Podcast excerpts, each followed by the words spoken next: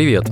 Это «По уму» – подкаст о предпринимательском мышлении. Меня зовут Борис Милованов. Сегодня с нами на кампусе школы управления Сколково предприниматель Антон Долгов. Добрый день, Антон. Добрый день. Антон, вначале у нас э, традиционный elevator pitch. Мы просим наших гостей буквально в двух-трех предложениях рассказать о своем актуальном бизнесе. Мне еще раз звать Антон Долгов. Всю свою жизнь я занимаюсь IT-бизнесом. И первый бизнес, ее текущий бизнес, мы, мы с командой открыли в 97 году. У нас было три основателя. Это компания «Первый бит». Она меняла название. То есть раньше мы назывались «Бухчет торговли», теперь «Первый бит». И вот мы от трех, с трех человек мы выросли сейчас до шести с лишним тысяч человек. И первый наш офис, он был в, в главном здании университета. И вот МГУ. МГУ, да, главное здание университета МГУ. 22 этаж, по-моему. 22 этаж это, это комната, комната общежития. Это основной наш бизнес, и а, я руковожу этой, этой компанией. Ну и плюс у нас есть определенное количество IT-компаний, которые входят в структуру в структуру бизнеса. И вот сейчас нас суммарно больше 6,5 тысяч человек. Я с вами хотел поговорить вот о чем. Просыпаюсь я как-то утром с твердой уверенностью в том, что мне просто жизненно важно, вот необходимо выучить, э, ну, допустим, там, вьетнамский язык. И я начинаю его учить сильно.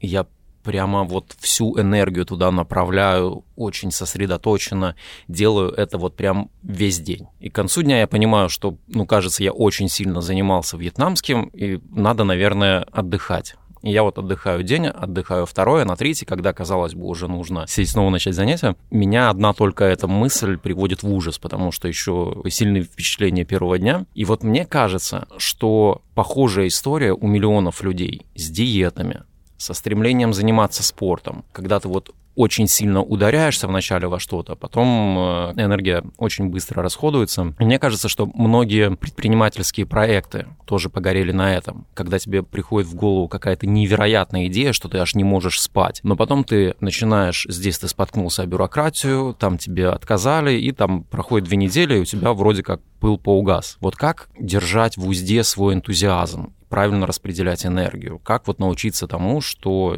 сегодня называют искусством маленьких шагов? Ну, такой интересный вопрос, потому что каждый случай, он, э, он уникален, и надо смотреть в конкретном случае. На мой взгляд, это образ жизни. Если ты идешь по определенному пути, ты принимаешь, э, что ты идешь таким образом, вот путь такой, и э, по-другому уже невозможно. Ну, в частности, такой лайфхак, как сделать так, чтобы каждый день заниматься, заниматься спортом. Ты делаешь, в своем расписании вставляешь так, что там, не знаю, 2 часа, час, там, 30 минут, ты занимаешься спортом, и других вариантов у тебя нет, так чтобы у тебя мозг, он по-другому, по, по, даже не думал о том, что другие варианты есть. И вот та же самая ситуация, если мы берем тот же самый вьетнамский язык, английский язык и так далее, тоже таки, таким же образом, что у тебя нет шансов, что нет, нет других вариантов. И да, понятно, что полностью погружаться, ну так, чтобы заниматься только одним, про все остальное забыть, наверное, наверное, это, это не нужно. Баланс, какой-то баланс нужно соблюдать. Кстати, расписание – это крутая штука. Я недавно это ощутил на себе когда ты просто заглядываешь туда, и ты понимаешь, что в другой момент ты бы сказал, ну, отложу, там, сделаю в другое время, но ты смотришь расписание и понимаешь, что, ага, сейчас я это не сделаю, я тогда отниму это у другого дела, и мне это нужно сделать прямо сейчас. Поэтому, ну, вы человек расписания, да? Я человек расписания, да. Я об этом говорил в предыдущих выпусках подкаста. До прихода в Сколково для меня люди бизнеса были такой вот какой-то однородной массой. А, то есть для меня что там топ-менеджер, что владелец бизнеса, это плюс-минус одно и то же было. И позднее, благодаря вот этому подкасту в том числе, я узнал, что в бизнесе существуют, э, ну, назовем это, разные сословия. И вот два таких фундаментальных сословия — это коммерсанты и предприниматели. Я пытался вот какую-то четкую разницу определить, понял, что, ну, на самом деле грань довольно размыта между этими понятиями. Но вот как я бы сформулировал, каждый предприниматель — коммерсант, но не каждый коммерсант — предприниматель. И тот, и другой бизнесмены. Согласитесь с такой формулировкой? То есть, получается, каждый предприниматель коммерсант, а не каждый коммерсант предприниматель. Нет, наверное, нет, потому что в моей, в моей голове нет mm-hmm. такой четкой границы между коммерсантами и предпринимателями. Я разделяю, наверное, предпринимательство на две части. Предпринимательство то, которое технологическое, а, и предпринимательство торговое, так можно сказать. Технологическое предпринимательство – это инновация. То есть, ты когда запускаешь что-то новое, новое инновационное, старые вещи ты по-другому пере, пере, пересобираешь. И вторая фишка – это, это получается торговая. То есть где дешевле купить, ну так, если mm-hmm. утрирую, дороже продать. И если сейчас, ну как, как доставить, еще какие-то варианты. Вот если, допустим, взять Россию, Россия сейчас у нас разделилась на две части части. Та часть, которая, ну, вернее, как бизнес. Можно есть одна часть, которая а, это инновационное предпринимательство. Ну, это не только создание, это понятно, что что-то производство там, и так, так, так, такого плана. А вторая часть это, назовем ее так, контрабандой. Ну, mm-hmm. так, это по, как, как по-другому, как по-другому привести, и вот и обе части они, вер, они важны. То есть важно, важно и первое, и важно и второе. Понятно, что есть какое-то совмещение между первым и вторым. А в чем отличие от коммерсанта тогда? В чем отличие от коммерсанта? Ну, коммерсант, как я понимаю, в вашей в, это, в, ага. как, вы, как вы предлагаете коммерсант, это тот, это тот, кто, а, тот, кто дешевле купить, дороже продать. Вот давайте на примере просто. Давайте. Вот, допустим, я у оптовиков купил коробку, допустим, подгузников. Да. В ней 10 упаковок, и я по одной упаковке с наценкой продал. Это я коммерсант. Да. А теперь, допустим, я купил также 10 упаковок, переупаковал их по одному подгузнику и продал их, допустим, через вендинговые автоматы в комнате матери и ребенка, там, в торговом центре, условно говоря. Это я уже предприниматель. Да, цепочку, получается, по-другому пересобрали, вы уже по-другому подошли. Тоже, на самом деле, очень такой а, размытый, а, раз, размытая грань, потому что здесь может быть как? Может быть следующее, что а, если вообще-то посмотреть то, что изначально, изначально как я поставил границу, а, это что-то еще, какую-то инновацию нести, что, что-то новое добавить. В данном случае это является инновацией или нет, ну, вполне возможно тоже рассказать, что является инновацией. Тогда это будет предприниматель. Угу. Мне кажется, я должен проговорить этот момент. Я не хочу, чтобы наших слушателей пугали эти звуки.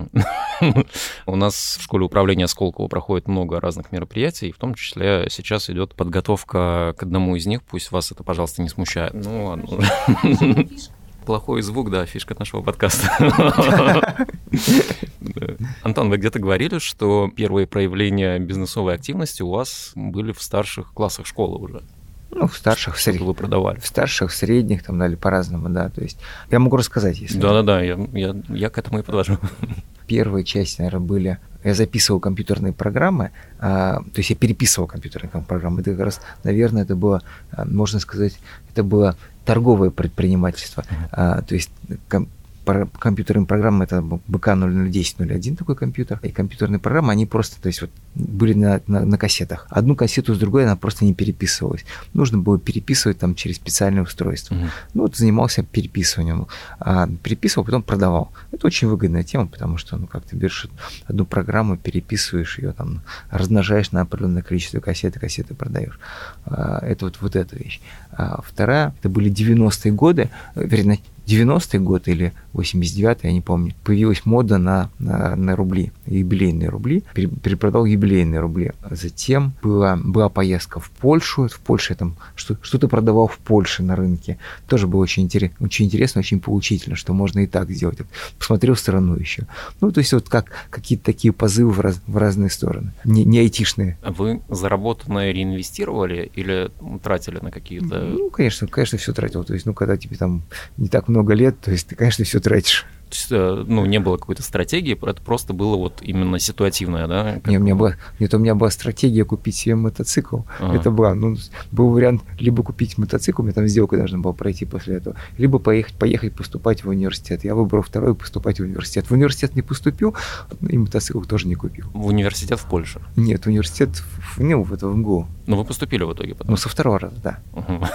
Да, с первого раза не поступил. И там вот возник какой-то, ну, вот уже более серьезный бизнес. Да, то есть там, там было, у меня было две попытки, два подхода. Сначала я на третьем курсе с ребятами мы создавали бизнес, тоже айтишный, и тоже, тоже автоматизация в качестве базового продукта у нас стоял, стоял тогда 1С.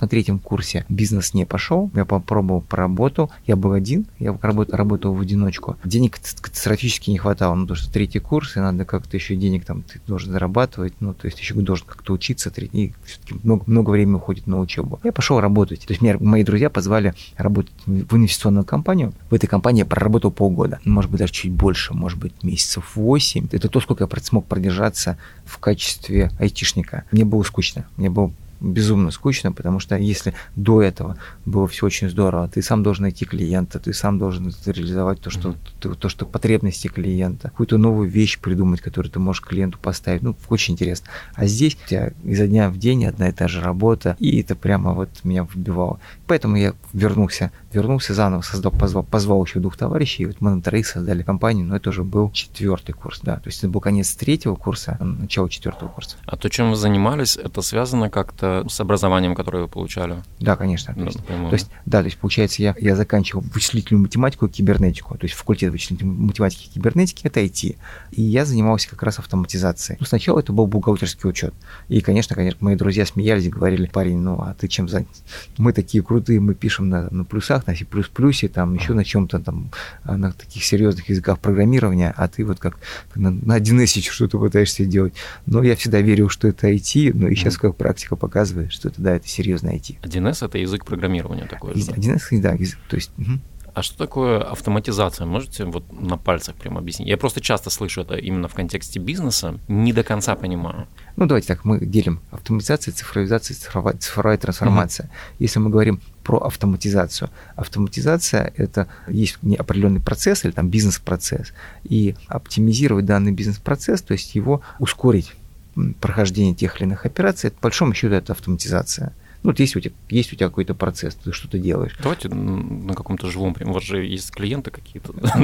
Да, э, клиентов, клиентов, да, много. Ну, на примере, может, ресторана какого-то. Давайте на примере ресторана вообще легко. Приходит гость в ресторан, к нему подходит официант, официант принимает заказ. Заказ он может принимать как? Он может записать себе в блокнотик, а может, соответственно, если у него с собой а, какой-нибудь терминал, может забить в терминал. Такой вариант. А, а, и на кухне уже этот заказ автом, виден. Автоматом уходит на кухню. Да, можно сделать по-другому. Можно сделать следующим образом, чтобы гость сам а, а, получил планшет и на планшете сделал заказ. Такой тоже может быть. Mm-hmm. Ну, обычно не очень гости это любят, потому что надо с официантом все-таки это некий интертеймент, пообщаться с, с официантом. Это вот первое. А дальше а, заказ ушел на кухню. Кухня видит, заказ пришел, готовит по этому заказу. Заказ готов, сообщает об этом, что заказ готов. Информация идет а, официанту, официант блюдо доставляет до, до гостя. Дальше гость, после того, как он поел, гость расплачивается. Да, кстати, как, как он расплачивается? Это в учетной системе, это, в котором идет калькуляция блюда, чек клиенту, ну, клиент, клиент рассчитывается.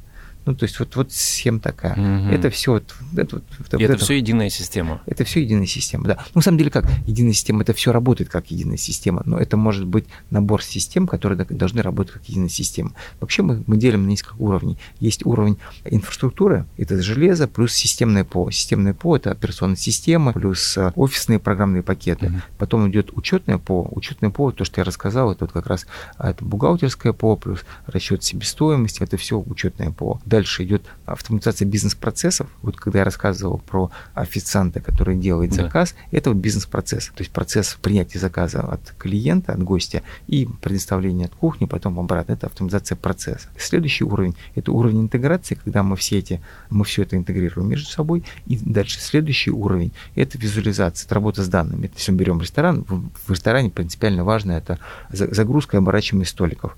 То есть он видит вот этот параметр, там еще какие-то определенные важные параметр видит, прибыльность ресторана. Это все, это визуализация. Вот это все вот суммарно можно назвать автоматизацией. Вы должны не только это создавать, но еще и поддерживать работу. Конечно, да. То есть да. у вас есть служба поддержки, которая... Да, да. Сколько да. сейчас человек у вас этим занимается? Ну вот вообще... Поддержки именно?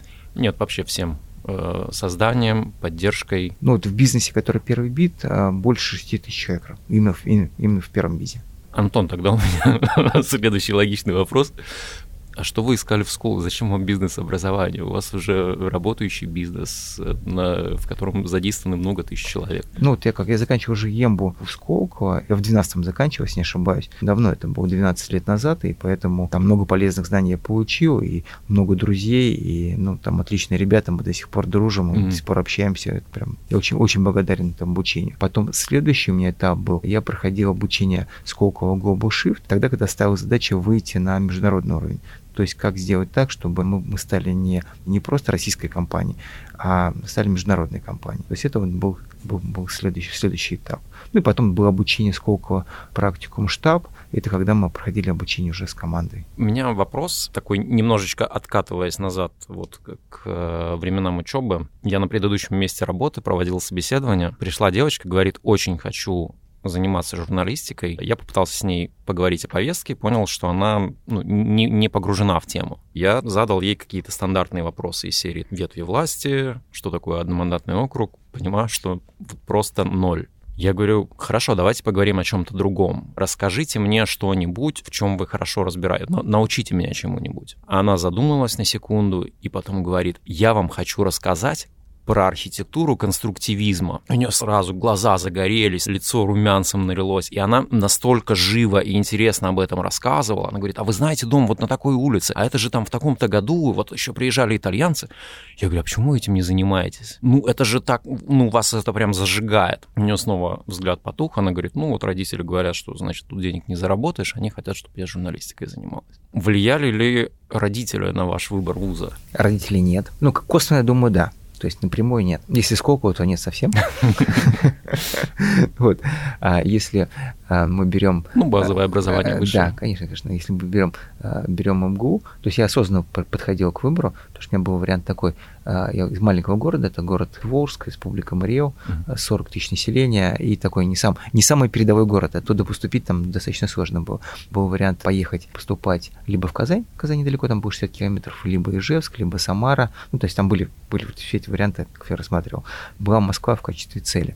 Но цель точно сформировалась, когда у меня моя сестра, старшая сестра, она поступила тоже в университет и поступила на химфак. И все, ну, у меня всегда с ней такое некое, некое соперничество со Светой, мы там, друг друга сильно любим, ну, то есть цель, цель поставлена. А дальше уже методом исключения нашелся факультет, что интересно и куда мог поступить. Антон, а вот эти вот истории про там, продажу монет, вы один этим занимались или у вас были какие-то, ну, назовем это, сообщники, не знаю, единомышленники? Не, ну, конечно, то есть обычно был, был то, с кем, были те люди, с кем, с кем ты то занимаешься. Была среда. Была определенная среда, то есть определенные люди, с кем ты занимаешься, да. И потом, придя в ВУЗ, тоже, опять же, сформировалась среда такая да, предпринимательская. Да, да, ну, конечно. То есть, по факту, ну, ВУЗ, он как? Тогда, в то время, было очень удобно, потому что ты попадаешь в, то, в те условия, когда, если у тебя есть какие-то задатки, тебе приходится становиться предпринимателем. Угу. То есть, да, понятно, что можно пойти на какую-то на какую-то работу, где ты будешь сидеть с 8 утра до, там, до, до 6 вечера, можно и так. Но, с другой стороны, когда э, есть определенные потребности, и эти потребности ты понимаешь, что нужно каким-то образом обеспечивать, у тебя автоматом есть какой-то какой-то шево сзади, который заставляет тебя двигаться вперед. Вот поэтому это было, было то время очень хорошо. Я хочу вам задать вопрос вот к человеку, у которого есть такой опыт, который точно знает, как это. Есть миллион точек зрения на то, нормально или ненормально делать бизнес с друзьями. Для вас большее значение имеют там аргументы за или аргументы против? Ну, мне все равно, потому что я всегда делаю бизнес с друзьями. Есть факт, что бизнес с друзьями можно делать, угу. я его делаю, и я реально доволен, ребятам сильно сильно благодарен, с кем я работаю. То есть на этой почве вы не теряли друзей? На этой почве вот нет. Все-таки так сказать, что терял друзей нет. Были случаи, когда я принимал какое-то непопулярное решение, mm-hmm. и мы на какое-то время расходились, но потом через какое-то время сходились. Ну, то есть, вот, допустим, мы основали бизнес, у нас было три человека. Через какое-то количество времени был серьезный разговор с одним с моим партнером. Я рассказал о том, что Влад, дорогой, но мы тут мы по-серьезному. Сначала мы игрались в бизнес, потом mm-hmm. начали уже, уже по-серьезному, а давай, давай ты либо полноценно идешь, либо выходишь из бизнеса. Он был недоволен, но вариантов было не очень много, потому что он должен, он должен был принимать решение. Он принял решение, что выйти из бизнеса, и, по-моему, лет пять был так недоволен, недоволен mm-hmm. этим решением. Через, потом лет, через пять мы сейчас отлично общаемся. Ну, как сейчас изредка общаемся. Он просто не в России сейчас находится. Mm-hmm. Достаточно давно уехал. И он согласился, что это было реально правильное решение. И он там сейчас один из самых ведущих архитекторов, ну, IT-архитекторов где-то в Америке. Ну, прям очень умный парень, прям совсем звездочка, звездочка такая. Ну, то есть в итоге для него это оказался правильный да. путь. Правильный путь, да. Который и, привел его да. в, в нужную точку. Да, для нас обоих оказался правильный путь. Это круто. Ну, и это такие у меня кейсы. Кейсы, они такие есть. И это э, оказалось, что прям дружба проверенная временем теперь, да? Да, да. да. В 90-е годы вам приходили бандиты, пытаясь отжать бизнес? Нет, а что нас отжимать? Айтишники, что с айтишников взять? Вот, кстати, интересно, есть же, ну, скажем так, потенциально отжимаемые бизнесы, а есть потенциально не отжимаемые, да? которые там на персоналиях завязаны, либо на особых так есть, да. технологиях. Там, ну, и... айтишный бизнес – это бизнес людей. Бизнес людей, и ведь как, то есть стоимость бизнеса утром, э, вечером она падает до нуля, когда люди уходят с работы, а утром задача руководителя сделать так, чтобы стоимость бизнеса вернулась, люди, люди вышли на работу. Я читал, что кризис 98-го стал для вас э, да, точкой пере... роста. Переломным, да. Мы до 98-го года, до августа 98-го года мы так по большому счету игрались. А потом уже после 98-го года, вот после августа, когда не было денег совсем, mm. и то есть пришлось пойти занять там где-то 700 долларов, а, ну не где-то, а конкретно 1000 долларов занял у сестры ты самый старший. Mm-hmm. вот, и, то есть, и это как раз наш бизнес, наш, наш бизнес спасла. Первоначальный капитал был, да? Ну, как первоначальный капитал, он был другой, мы, ну, то есть, потому что мы стартовали без этого, но mm-hmm. как раз именно в тот, кризис, в тот кризис, это как раз эти деньги для нас были критичны, чтобы выжить. А во что вы их вложили, если не секрет? А, так просто в бизнес, чтобы как-то поддерживать, чтобы зарплаты сотрудникам а. платить такого mm-hmm. плана. Ну, потому что получилось как, первый наш офис, это был главное здание университета, 22 все-таки этаж, 22 этаж, это башня, то есть там крутая комната, 16 квадратов, в общежитии считал, что это ага. и считается, мне кажется, до сих пор, что это прям крутизна. Я, кстати, был в главном здании, я видел комнаты аспирантов, и это Прям, ну, восьмерки, это... восьмерки, да. Ага. Это жесть откровенно. Вот. И вот. А это крутая комната, 16 квадратов. Угу. И вот первый офис был такой, а второй офис уже был. Мы решили почему-то, что нам нужно в центре города, Трубинский переулок. Мы там сняли первый офис. И это коммунальная квартира. И значит, комната в коммунальной квартире 14 квадратов. 17 августа, если не ошибаюсь, 98 -го года. Наш сосед, который занимал крутую комнату в 30 квадратов, разоряется. Иду договариваюсь, что мы забираем комнату, ту, которая в 30 квадратов, но денег платить за аренду нет. Ну вот и поэтому там как-то так это вот это вот давление снизу, которое оно, оно подстегнуло. То есть вот то самое ши, шило в попе, оно дает э, энергию к развитию. А в этом плане принес ли что-то 20 год и все, что за ним последовало? Ну вот если сейчас, вот на текущий момент, mm-hmm. как мы сейчас видим текущую ситуацию, мы играем в возможности, то есть игра возможностей. Возможностей сейчас, которые появляются, их гораздо больше, чем было до этого. Вот реально гораздо больше. Ну, в частности, один из наших э, очень важных для нас бизнесов – это компания Pix. Компания Pix, э, мы стали лидерами, э, это отдельный бизнес, это вендор, это создание программных роботов и BI-систем. Мы начали эту игру еще в 2021 году, есть по-серьезному в 2022 году. И вот за 2022 год мы вышли, стали лидерами по автоматизации, по программным роботам в России, создали свое решение решения BI, BI-систему, ну и стоит задача стать номером один по BI-системе в России. Начало, начало в России, и понимаем о том, что это новые возможности, почему мы берем мировых вендоров, ну, в частности, программные роботы, там есть UPass, Blue Prism, два, два таких, два основных, и мы написали свой переходник, ребятки, у меня такая очень сильная команда, мега молодцы, написали переходник, как перевести вот этих программных роботов с UPass с Blue Prism, перевести на PixRPA. И там перевод там где-то 80% что-то от 65 до 95 процентов роботов переходит автоматом. Это прям очень круто, потому что, ну, там UPass... Он, Я по... просто поверю, что это круто. Да, он дорогой, соответственно. Вот, и вот сейчас, в частности, наш большой клиент, это банк открытия, у них работает под капотом больше 400 роботов. И вот это наш, это основной клиент был у UPass, а теперь основной клиент у нас. А UPass это компания с оценкой 35, 35 миллиардов долларов. И второй продукт, который э, PixBI, и в BI мы, соответственно, вкладываемся очень сильно, потому что сейчас уже там спорт спортмастер, а высшей школы экономики уже пользуется нашими дашбордами. Это как раз один из примеров возможностей. А таких много, потому что ведь по факту мы а, активно переводим САПа, переводим на 1С.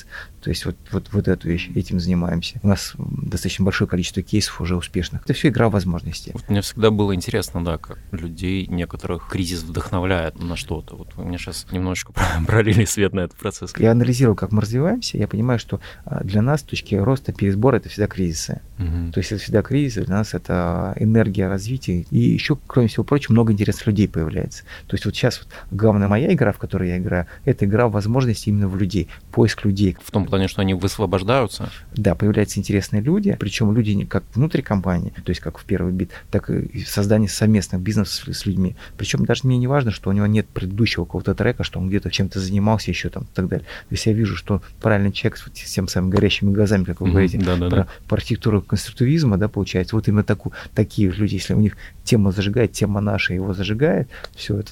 У нас есть определенная система, как оцениваю, как я как оцениваю. Я смотрю по амбициям человека, ну, то есть вот эта амбиция, что ему что-то нужно mm-hmm. было, и воля человека, то есть вот по факту я, у меня могут быть амбиции, но воли нет, ну, тогда, или воля есть, амбиции нет. То есть такая же воля, амбиция, и дальше уже следующий кусок связанный с людьми, с командой и так далее. И дальше уже там есть с экспертностью, с системностью. Вот по этой системке смотрю на людей так, через этот э, фокус. Ну, вот основное это амбиция, амбиция и, и воля. И такие люди сейчас как раз появляются на рынке. Вот, кстати, об этом. Вы перечисляли пять критериев эффективного сотрудника. Я зачитаю осознанность, своя позиция, эмоциональный интеллект, ресурсность и продуктивность. Вот я сейчас много слышу про ресурсность, что это такое? Ну, вот то, что, э, то, что сейчас вы рассказали, это, судя по всему, уже достаточно старый перечень, ага. потому что все Обновился. меняется. Ну, конечно, он постоянно меняется, это все нормально. Нормальность, это так и должно быть. Если мы говорим про ресурсность, ну, есть понятие интеллекта. Сейчас интеллект, интеллект я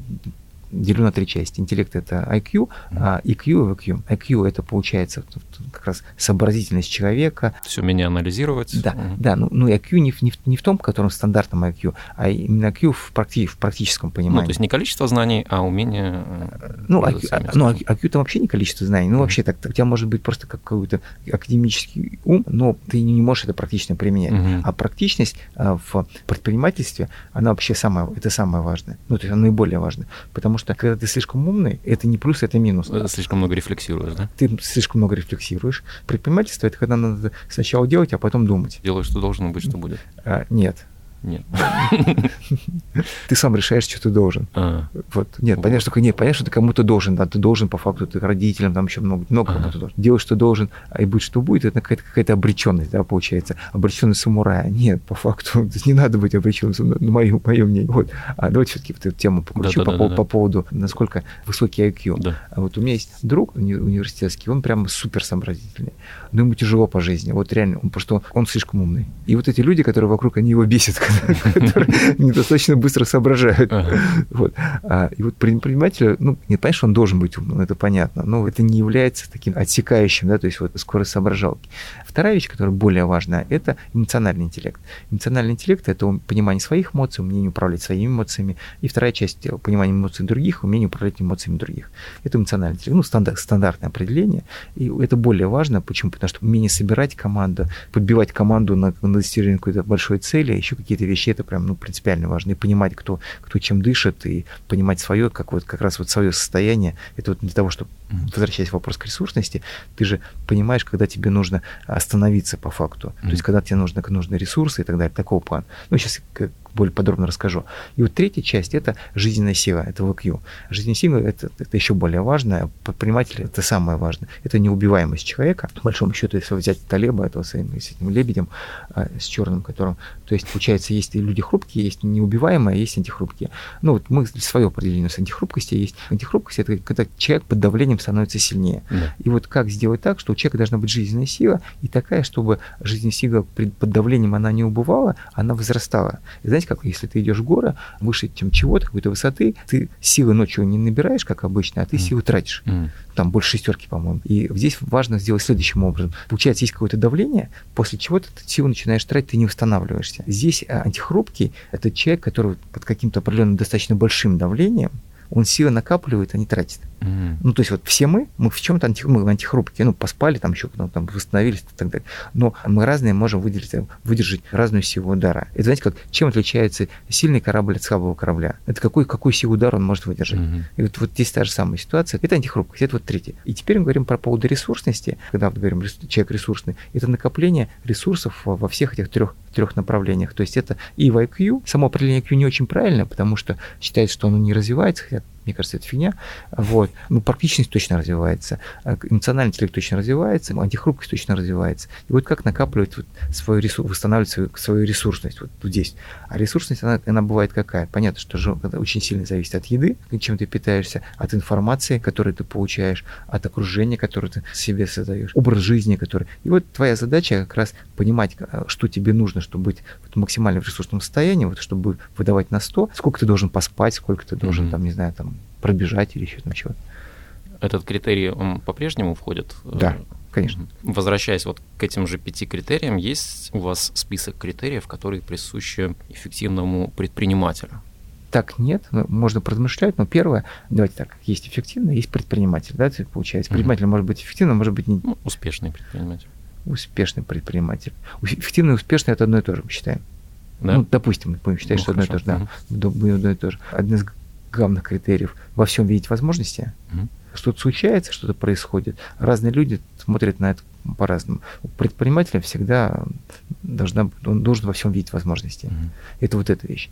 Вторая вещь, у него вокруг должна быть определенная, он должен уметь создавать определенную среду, которая его поддерживает, как раз ту самую ресурсную поддерживает, и которая, она с одной стороны его поддерживает, а с другой стороны его осаждает где-то. Где-то держит, там, помните, там этот раб, который ехал с Цезарем, говорил, что Цезарь, Цезарь ты человек, да, то есть mm-hmm. вот, чтобы он не улетал в космос и не, не, при, не придумал всякую фигню, которая, которая не нужна, и вот, как, вот, вот создание определенной среды. Третья вещь, предприниматель должен быть, все-таки обладать определенной экспертизой в каком-то направлении, то есть невозможно, ну это мое мнение, опять же, все, все мое мнение, то есть невозможно быть успешным в том, что ты не, в то, что ты не понимаешь. То есть если ты хочешь двигаться туда, ты должен стать специалистом в этом направлении, потому что полагаться, что ты наймешь там кого-то, кто тебе сделает, не работает, никогда нет. Ты должен быть в этом, быть сильно. Вот сильно я, кстати, знаю, что си- это не все разделяют это мнение. Ну, отлично. Угу. То есть сильно погружен в бизнес. Ты должен дружить с финансами. Если ты с финансами не будешь дружить, то рано или поздно деньги заканчиваются. Угу.